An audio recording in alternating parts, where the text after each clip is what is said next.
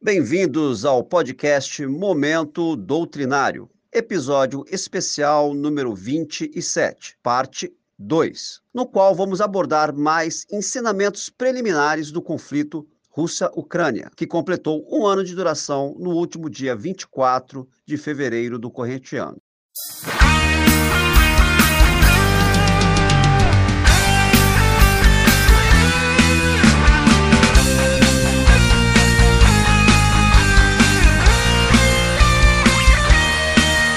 Eu sou o comandante Dirley, imediato do Comando de Desenvolvimento Doutrinário do Corpo de Fuzileiros Navais, CDD-CFN. E neste episódio apresentaremos uma análise tática e operacional realizada pelo comandante Emílio sobre os principais eventos que aconteceram em um ano de conflito.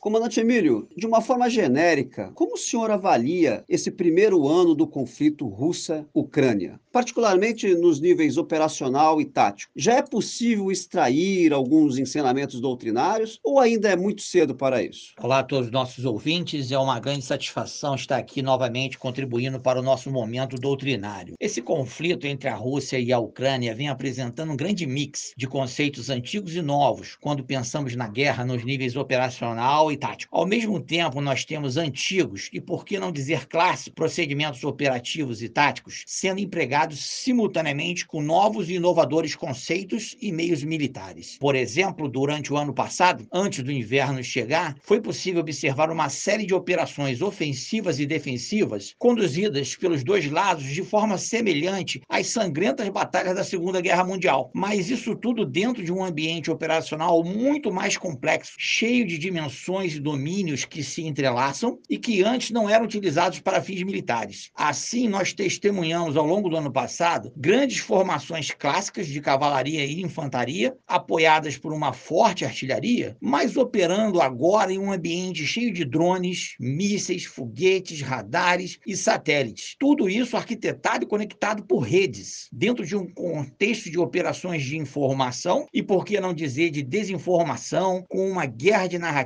guerra eletrônica, guerra cibernética e etc. Portanto, dentro desse ambiente operacional extremamente complexo, é muito prematuro sair inferindo coisas do tipo os tanques estão obsoletos devido à ameaça dos drones, ou que os navios e os aviões serão impossibilitados de manobrar no futuro pelos sistemas de mísseis cada vez mais sofisticados e etc. Entretanto, é possível identificar algumas tendências nos procedimentos operativos e táticos que estão sendo empregados naquele teatro teatro de operações e selecionar alguns temas para acompanharmos de perto o que está acontecendo por lá, até que o tempo dissipe a névoa que hoje distorce a nossa interpretação dos acontecimentos.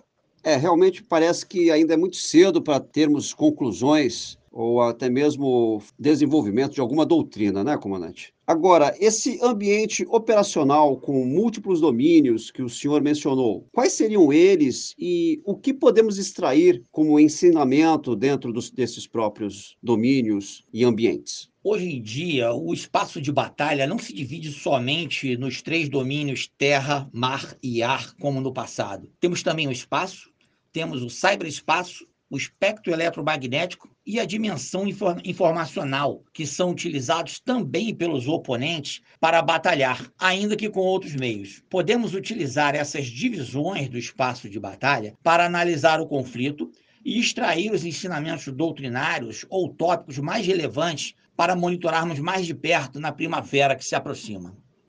A, a dimensão informacional ela parece ser muito relevante para a condução das operações na atualidade. O senhor concorda com essa afirmativa? Sem dúvida. Na verdade, ela sempre existiu nas guerras, onde os opositores sempre tentaram atacar a mente dos seus adversários para quebrar a sua vontade de lutar. Só que agora, com os avanços da tecnologia da informação, as operações de informação passaram a ser efetivamente utilizadas de uma forma muito mais intensa e combinada com os outros tipos de operações antes, durante e depois das operações. Como foi o caso das tão propagadas contraofensivas ucranianas em Kharkiv ao norte e em Kherson ao sul. que na verdade nada mais foram do que retraimentos sem pressão inimiga, feitos pelos russos para novas linhas de def defensivas apoiadas em rios obstáculos. Dentro desse contexto, onde é muito difícil saber hoje em dia o que é verdadeiro ou falso, de uma forma curiosa, o avanço da tecnologia, teoricamente, deveria dissipar a névoa da guerra, dando maior clareza e visibilidade às ações militares em terra. Mas, na verdade, a névoa da guerra está se intensificando ainda mais quando entra em cena essa dimensão informacional. Essa dimensão atravessa todos os domínios do espaço de batalha: terra, mar, ar, espaço e cyber, conferindo-lhe uma amplitude e um alcance operacional sem precedentes o seu impacto nas operações é óbvio e relevante, mas é também difícil de mensurar. Assim, é, é muito difícil afirmar que lado está ganhando a guerra na dimensão informacional mas seu impacto no ciclo decisório de todos os atores do conflito é significativo e está, no mínimo, influenciando as decisões que estão sendo tomadas pelos líderes operacionais e táticos. Ter a capacidade de influenciar de tal forma o ciclo decisório dos oponentes é meio caminho para a vitória no campo de batalha. Para ganhar essa guerra de narrativas, que relembro é travada em todos os domínios, é necessário desenvolver uma doutrina bem elaborada sobre como conduzir operações de informação, investir pesadamente em tecnologia da informação e contar com a participação efetiva de todos os níveis decisórios do conflito, desde líderes políticos até soldados na linha de contato. O presidente ucraniano Zelensky engaja pessoalmente nas operações de informação os russos também o fazem constantemente. A publicação de um vídeo no qual o secretário de Defesa russo dava ordens para o comandante do teatro de operações, o general Armageddon, é um bom exemplo. Em suma, o bom uso da dimensão informacional é essencial para o sucesso das operações. Temos que monitorar como eles estão fazendo isso. Comandante Emílio, já os domínios espaço, cyberespaço e espectro eletromagnético. Eles parecem ser bem semelhantes. O senhor tem algum ensinamento ou tema para acompanharmos daqui para frente? O domínio espaço é fácil de ser identificado geograficamente. Assim como temos os domínios terra, mar e ar, temos o espaço, que hoje já é utilizado por satélites e mísseis. Apesar de ainda estarmos longe de uma espécie de guerra nas estrelas, em um futuro não muito distante, estaremos vendo satélites sendo atacados. Como o balão chinês, que foi abatido no domínio ar recentemente, no futuro teremos satélites sendo abatidos também. Teremos alvos em terra, no mar ou no ar sendo atacados a partir do espaço. Na verdade, essas constelações de satélites que são fundamentais para a consciência situacional de todo o espaço de batalha, a inteligência, para comunicações, GPS, internet, etc., foram alvos constantes de ataques cibernéticos, principalmente dos russos. Os dados coletados até o momento indicam que esses cyberataques têm obtido sucessos pontuais, apenas contra alguns satélites, mas como na verdade existem constelações com vários satélites, eles até o presente momento não tiveram sucesso para derrubar o sistema como um todo. Para reflexão, qual teria sido o impacto na guerra se os russos tivessem obtido sucesso e derrubado a rede Starlink de Elon Musk, que apoia a Ucrânia?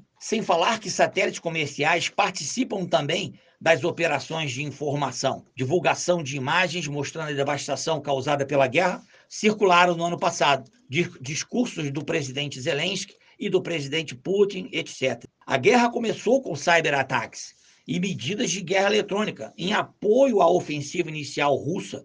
Esses cyberataques provocaram um apagão de alguns dias em vários sistemas na Ucrânia. Tal fato, porém, não foi suficiente para colapsar o sistema defensivo ucraniano, que reagiu, adaptou-se, reorganizou-se e conseguiu repelir a ofensiva russa contra a sua capital. Os resultados dos ataques hackers até o presente momento foram pontuais, ineficazes e não decisivos. Mas até quando seus resultados serão assim inexpressivos do ponto de vista sistêmico?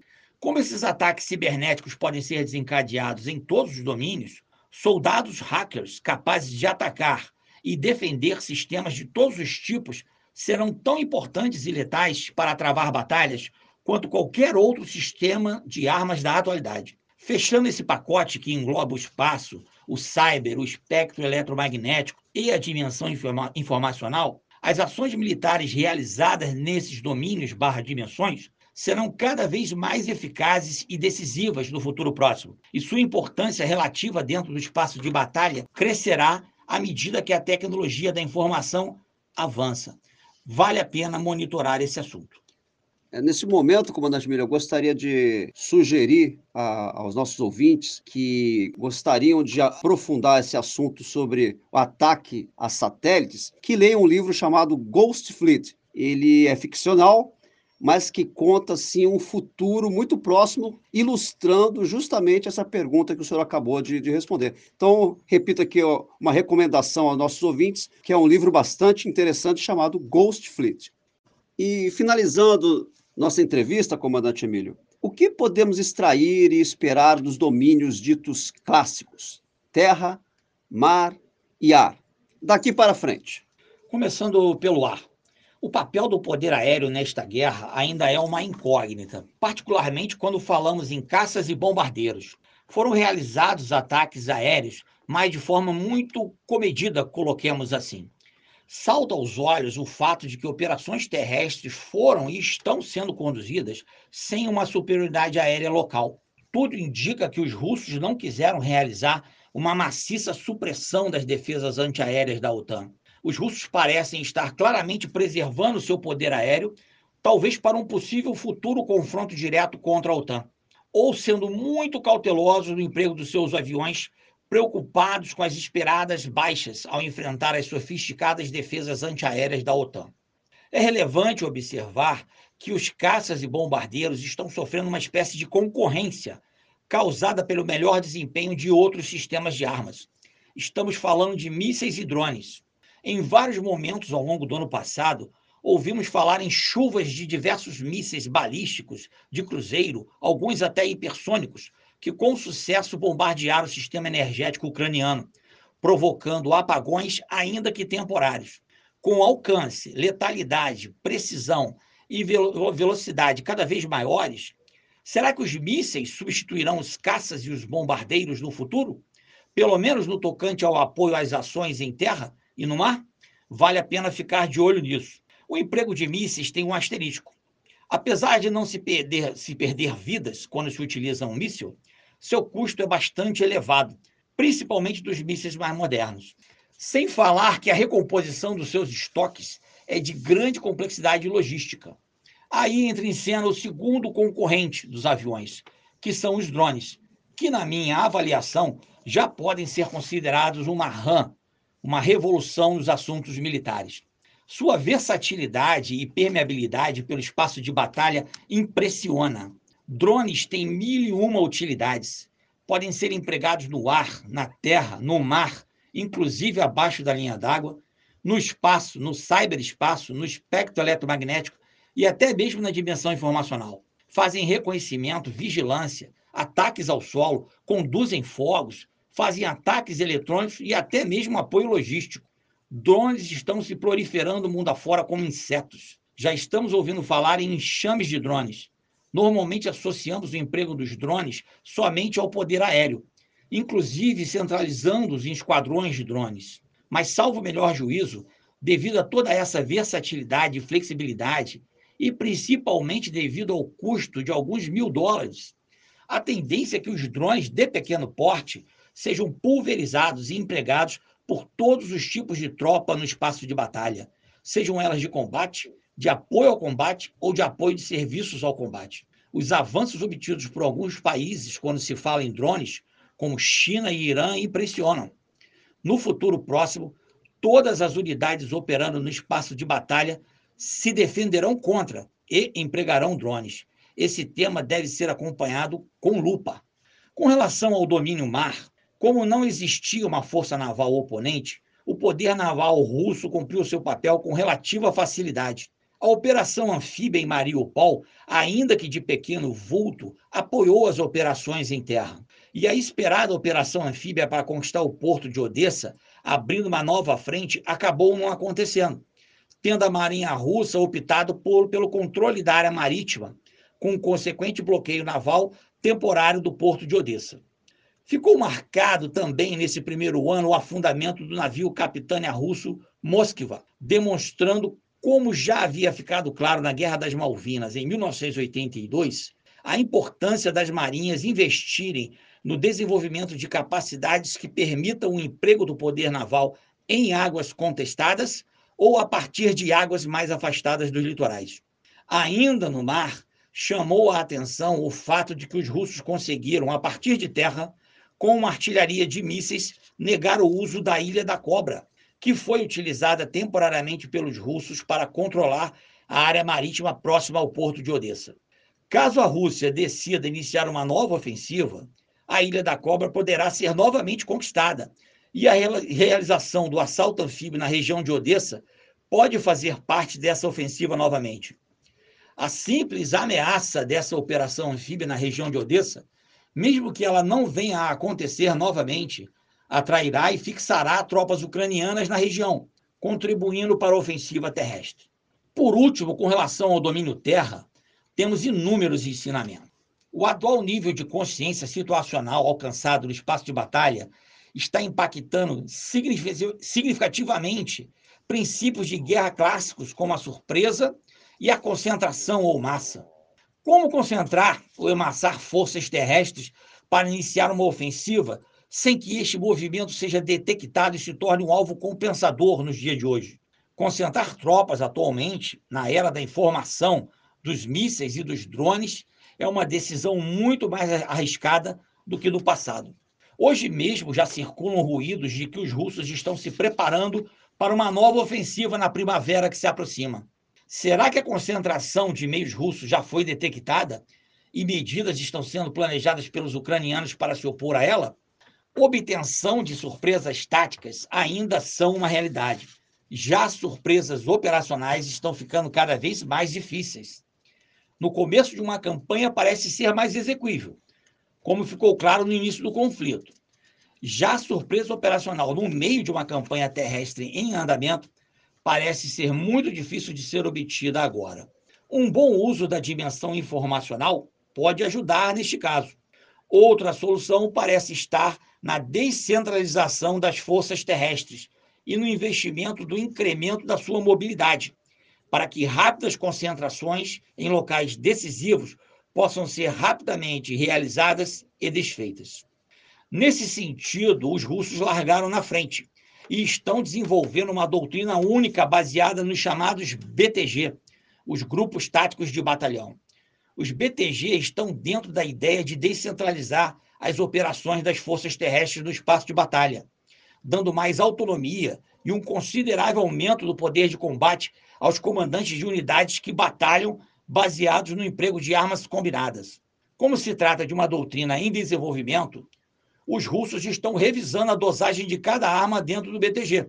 A logística que envolve a sustentação dos BTG no combate é muito complexa e muitos deles ficaram imobilizados e foram atacados durante os combates iniciais. Existem relatos de um BTG inteiro que foi praticamente dizimado quando realizava uma transposição de curso d'água no rio Dnieper. Os russos estão desenvolvendo essa doutrina, aprendendo em pleno combate real retificando procedimentos operativos e reajustando a dosagem dos meios, particularmente aumentando a infantaria e reduzindo os blindados mais pesados, tornando-os mais móveis e leves, mais fortes em infantaria e mais logisticamente sustentáveis.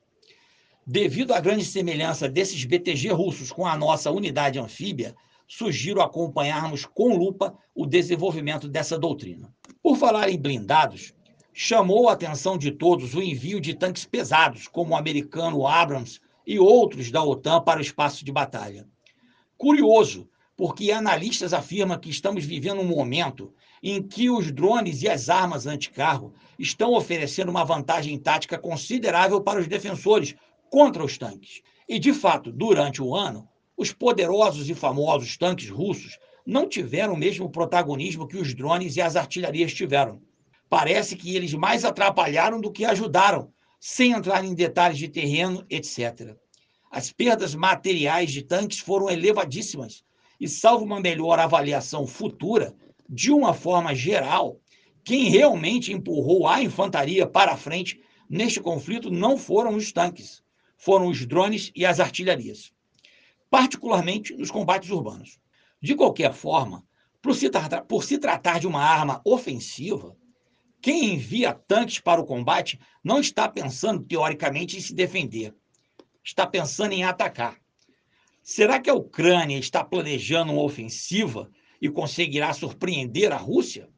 Enquanto na dimensão informacional só se fala na retomada da ofensiva russa, o tempo parece estar a favor dos russos nessa questão, até porque os tanques ainda estão chegando lá. A conferir. Outro aspecto relevante é a evolução do que está acontecendo na artilharia, particularmente na artilharia de foguetes e mísseis. O impressionante aumento do alcance, da precisão e da letalidade da artilharia devolveu a ela um protagonismo dos combates na Ucrânia que não se via desde a Segunda Guerra Mundial. A artilharia foi a principal responsável pelas baixas do conflito até agora. Foi a que mais matou, sem sombra de dúvida. Ela agora consegue bater com seus mísseis e foguetes qualquer posição dentro da sua gigantesca área de influência, fazendo aquele papel que eu mencionei de concorrência com o poder aéreo. Para que perder aviões e pilotos para neutralizar um aeródromo na retaguarda inimiga, se eu posso neutralizá-lo com artilharia? Ela está tão precisa que a artilharia, por exemplo, está conseguindo inutilizar pontes. Existem fotos de pontes do rio Dnieper próximas a Kherson que parecem um queijo suíço, cheias de crateras provocadas pelos HIMARS. A artilharia ucraniana contribuiu até com a defesa da sua costa, saturando com fogos constantemente a Ilha da Cobra, utilizada temporariamente pelos russos, como eu comentei. Assim como os drones aéreos, o emprego da artilharia de mísseis e foguetes vem demonstrando uma importância relativa significativa dentro do espaço de batalha, e deve ser acompanhada de perto quando os combates se intensificarem novamente nesta segunda primavera de Kiev. Agradecemos ao nosso pesquisador, o comandante Emílio, por suas contribuições e por esta análise e convidamos os nossos ouvintes para enviar opiniões, críticas e sugestões para as próximas edições. Ressaltamos que as análises aqui realizadas não necessariamente refletem a opinião ou a posição oficial da Marinha do Brasil. Dessa forma, concluímos a edição número 27 deste podcast. Até breve.